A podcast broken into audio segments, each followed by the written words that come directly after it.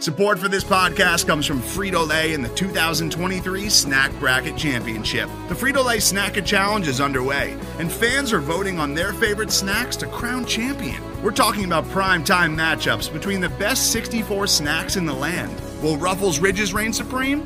Can Doritos defend their dynasty? Or will Smart Food use their smarts for a surprise upset? Only you can decide.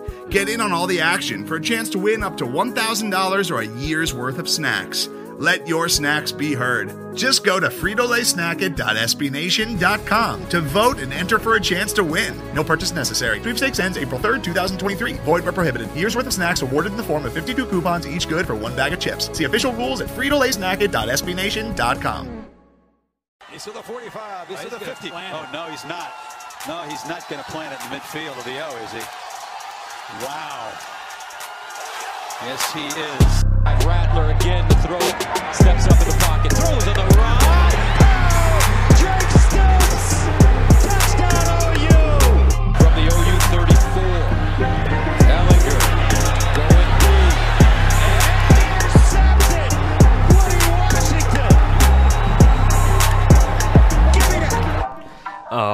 All right, guys, welcome to the Oklahoma Breakdown Podcast, brought to you guys by SB Nation's Crimson and Cream Machine. I'm your host tonight, Kamiar Mehrabian.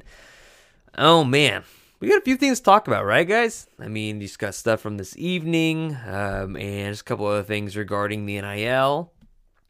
I'll be fairly short before the bigger podcast, probably on Thursday or Friday with Jack and Steven. But, anyways, a topic of the day, right?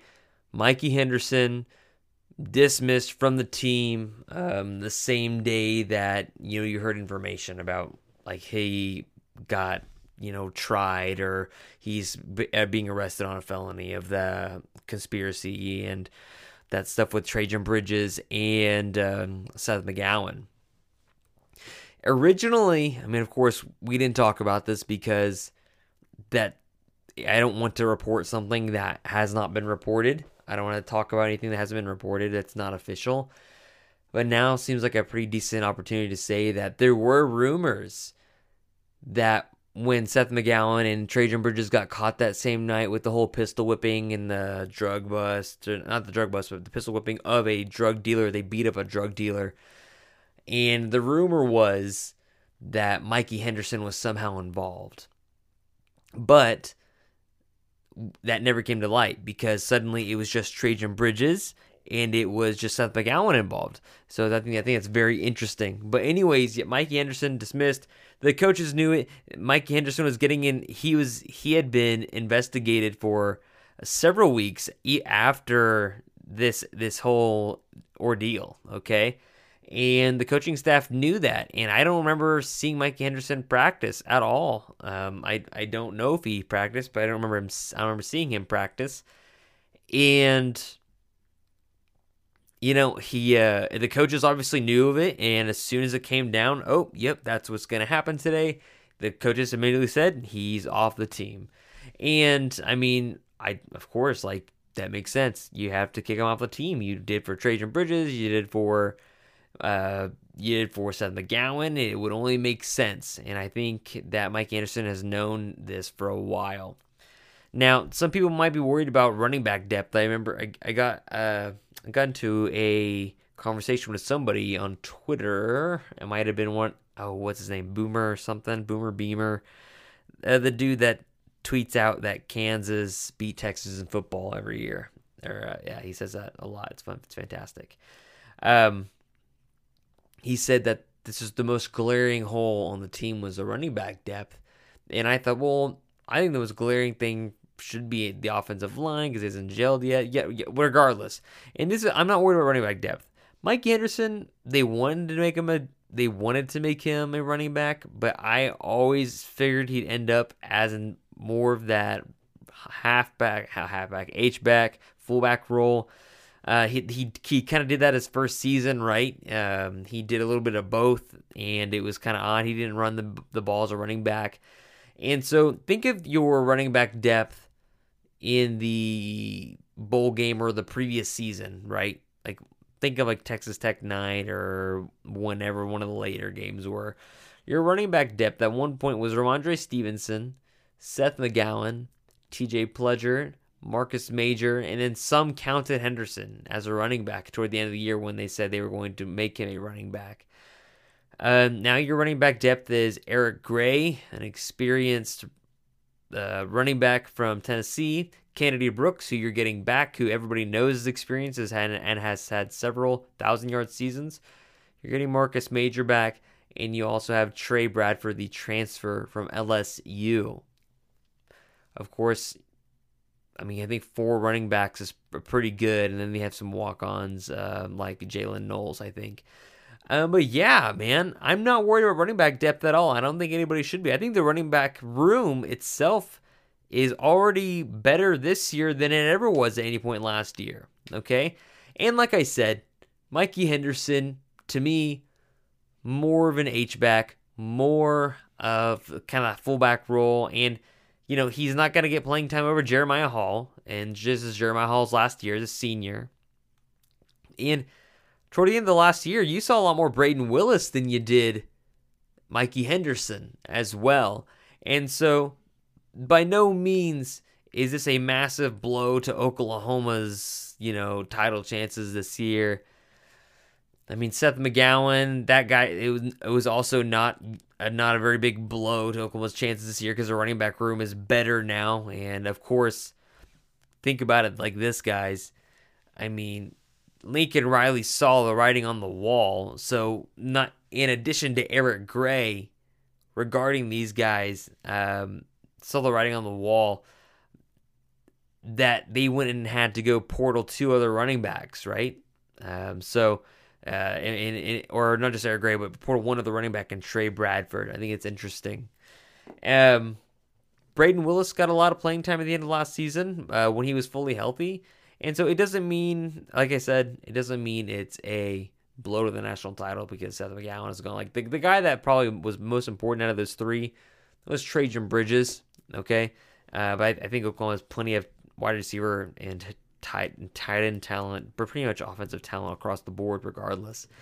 Um, he was a luxury, though. I will say that I was very excited for Mikey Henderson and his future at OU.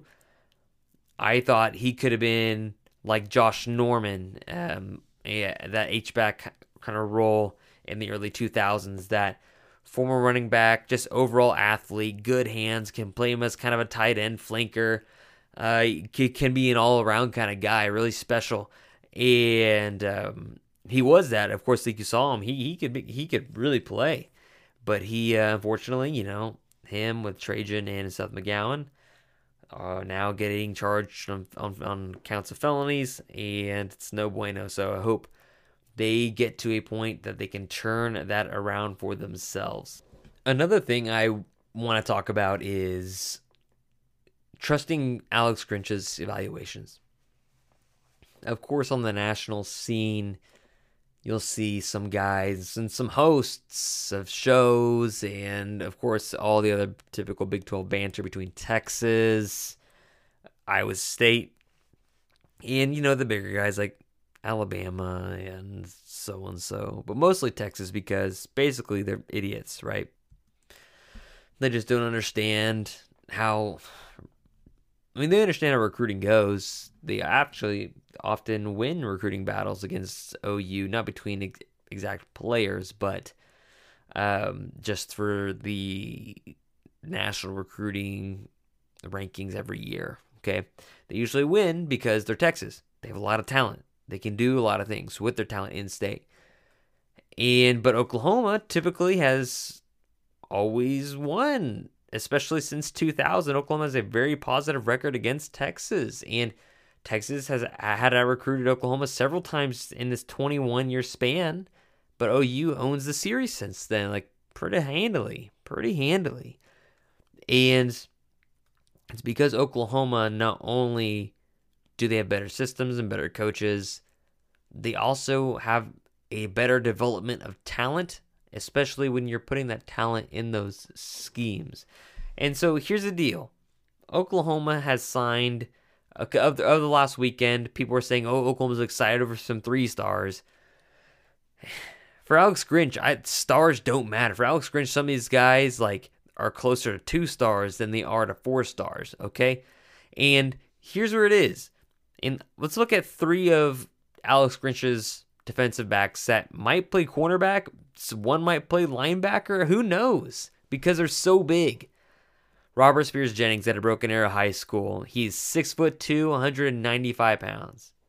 It's a massive defensive back. Xavier Brice, Seguin High School out of Arlington, that DFW area where he's actually making a name for himself at, at, at defensive back. 6'2, 175.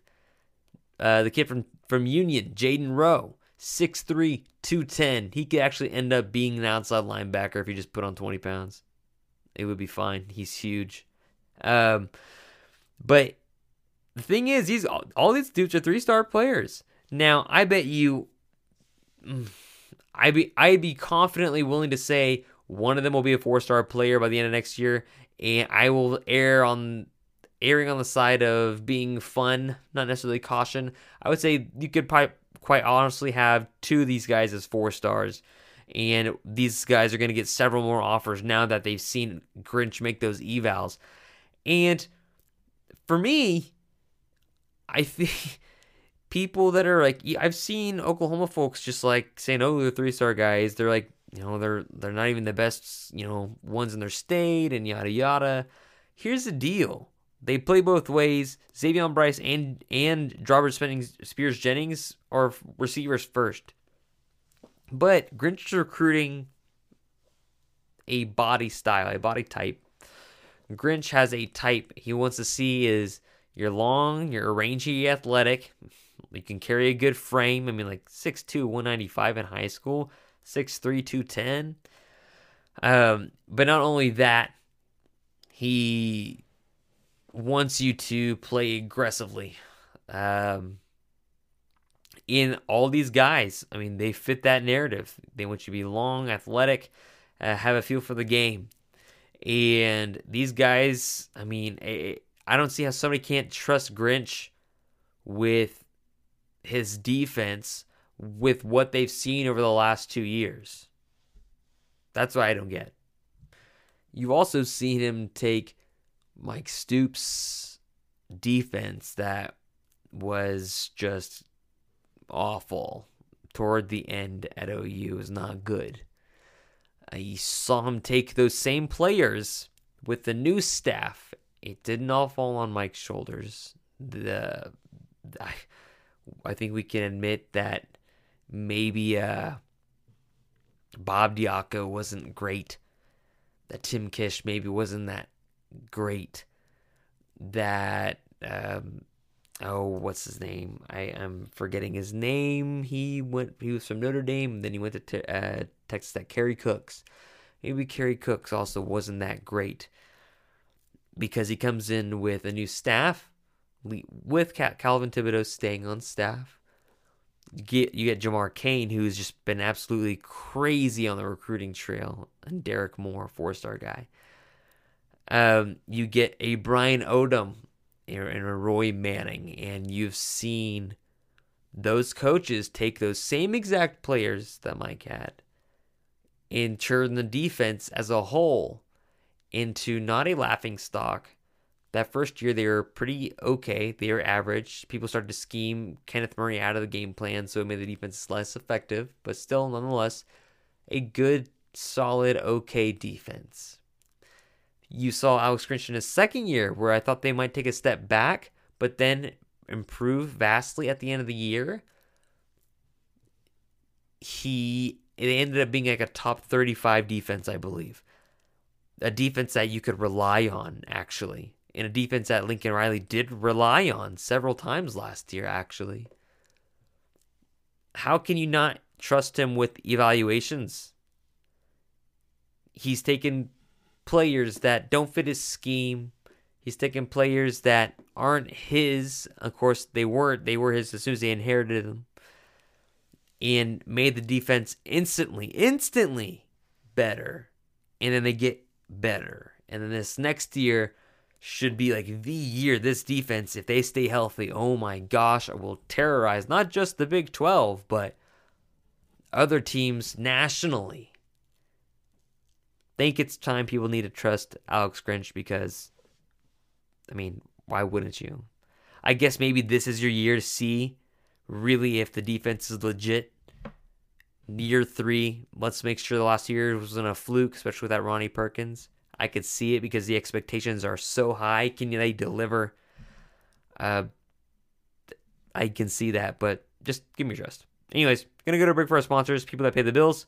We'll be right back. Today's episode is brought to you by Cars.com.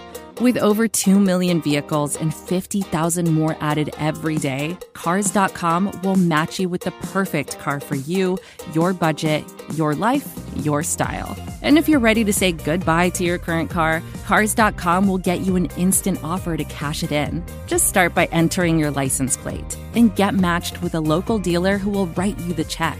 So whether you're looking to buy or sell, just go to Cars.com. It's magical.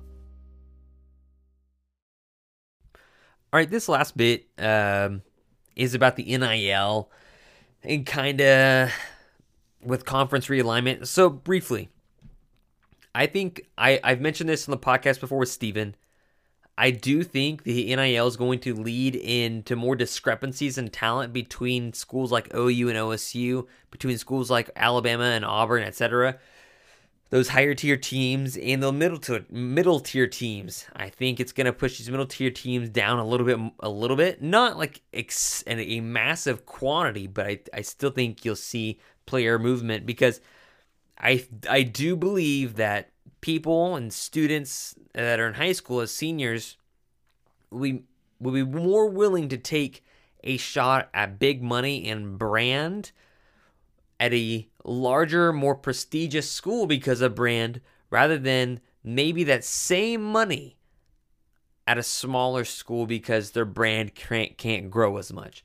Like think about, I mean, it, it's it, I know we're comparing this close to the date that he uh, spurned OKC for Golden State, but Kevin Durant, um, he the people in his ears were saying like, "Hey, yo, like you're not gonna win a title with Oklahoma City," even though like they clearly could have won a title with Oklahoma City several times, and you could also get a lot more money in the Bay by branding yourself. It was all about brand as well, and people are gonna get like look at Oklahoma State. Yeah, sure, we can get you money up here at Oklahoma State.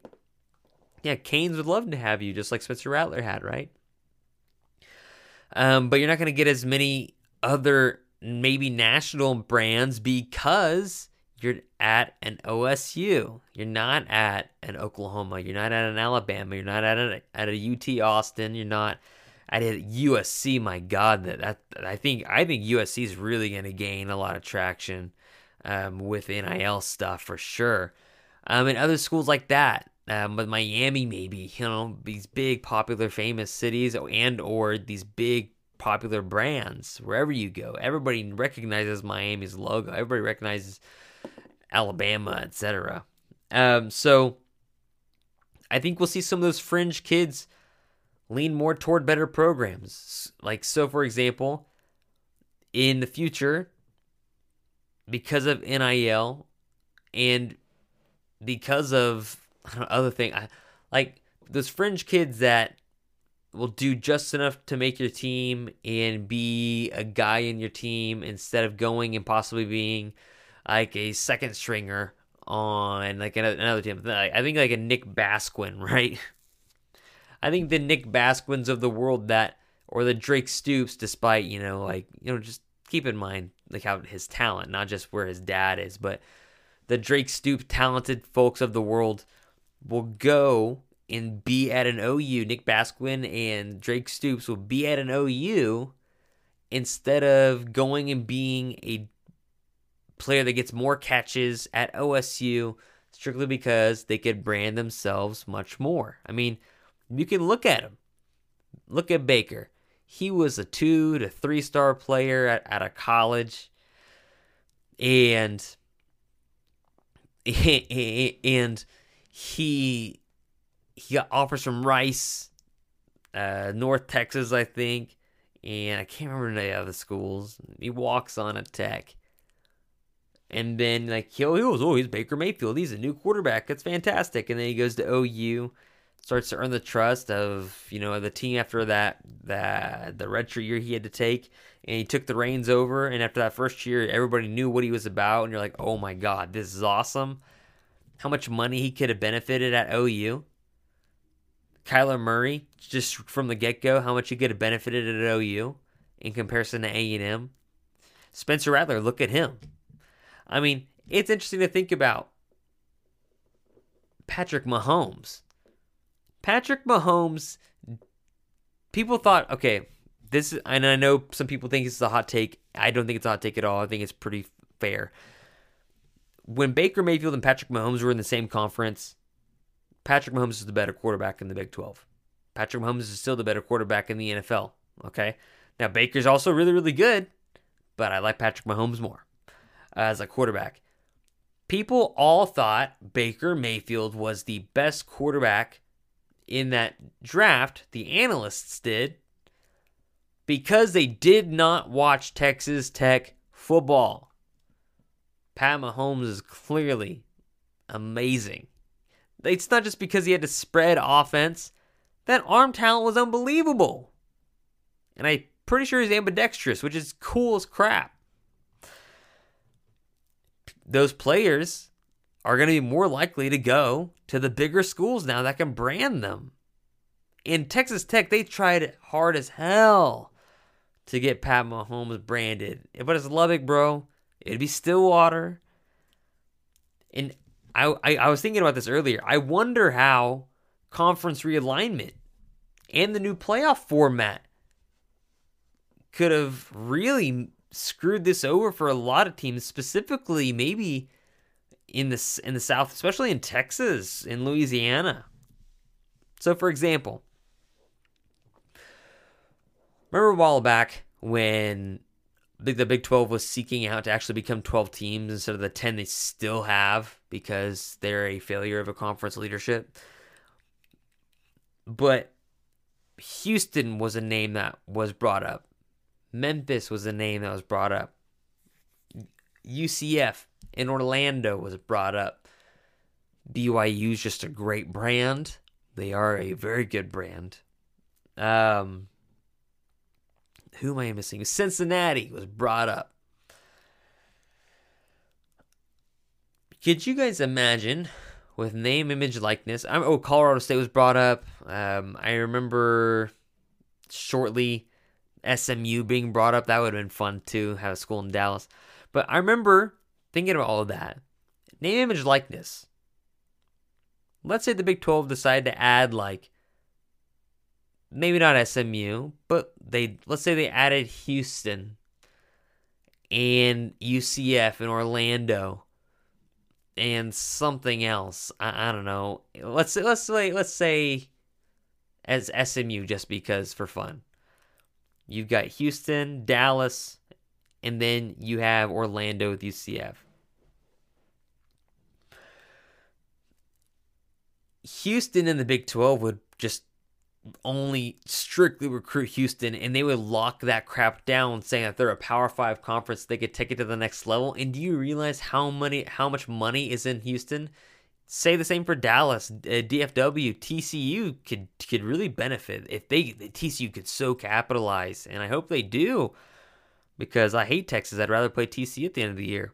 Um but schools like that are going to kill it in the money game for the name, image, likeness stuff just because of the sheer amount of businesses and the sheer amount of opportunity and cash those places have.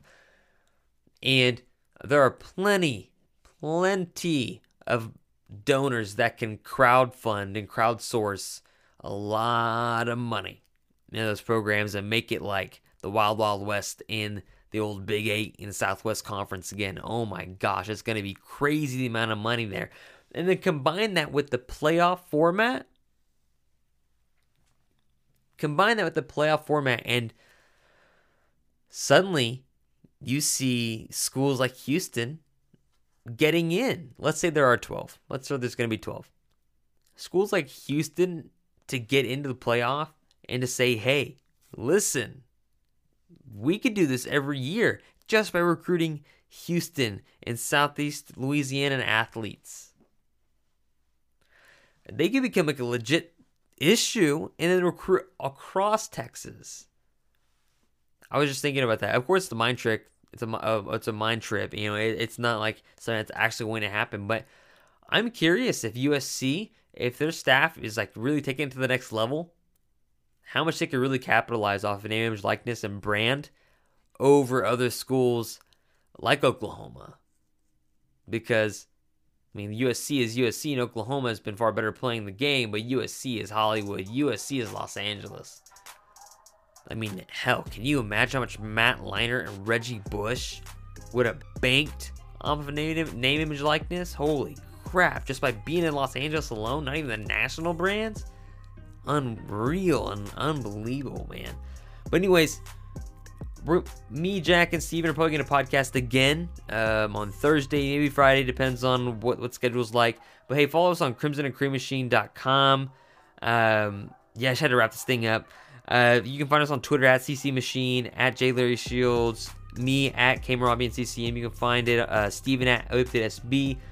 If you guys like what you heard for the first time, me just kind of like rambling on about the NIL and, and trusting Alex Grinch, cool. Uh, I really appreciate if you guys would give us a five star rating on iTunes. Um, you can hang out with us on Discord. Uh, actually, we'll put the Discord link into the the the Apple uh, description of the pot, uh, the Spotify description, etc. So that link will be there for 10 days. If you just want to join that way, that's cool. Um, thanks for listening, guys, and I'll see you guys next time.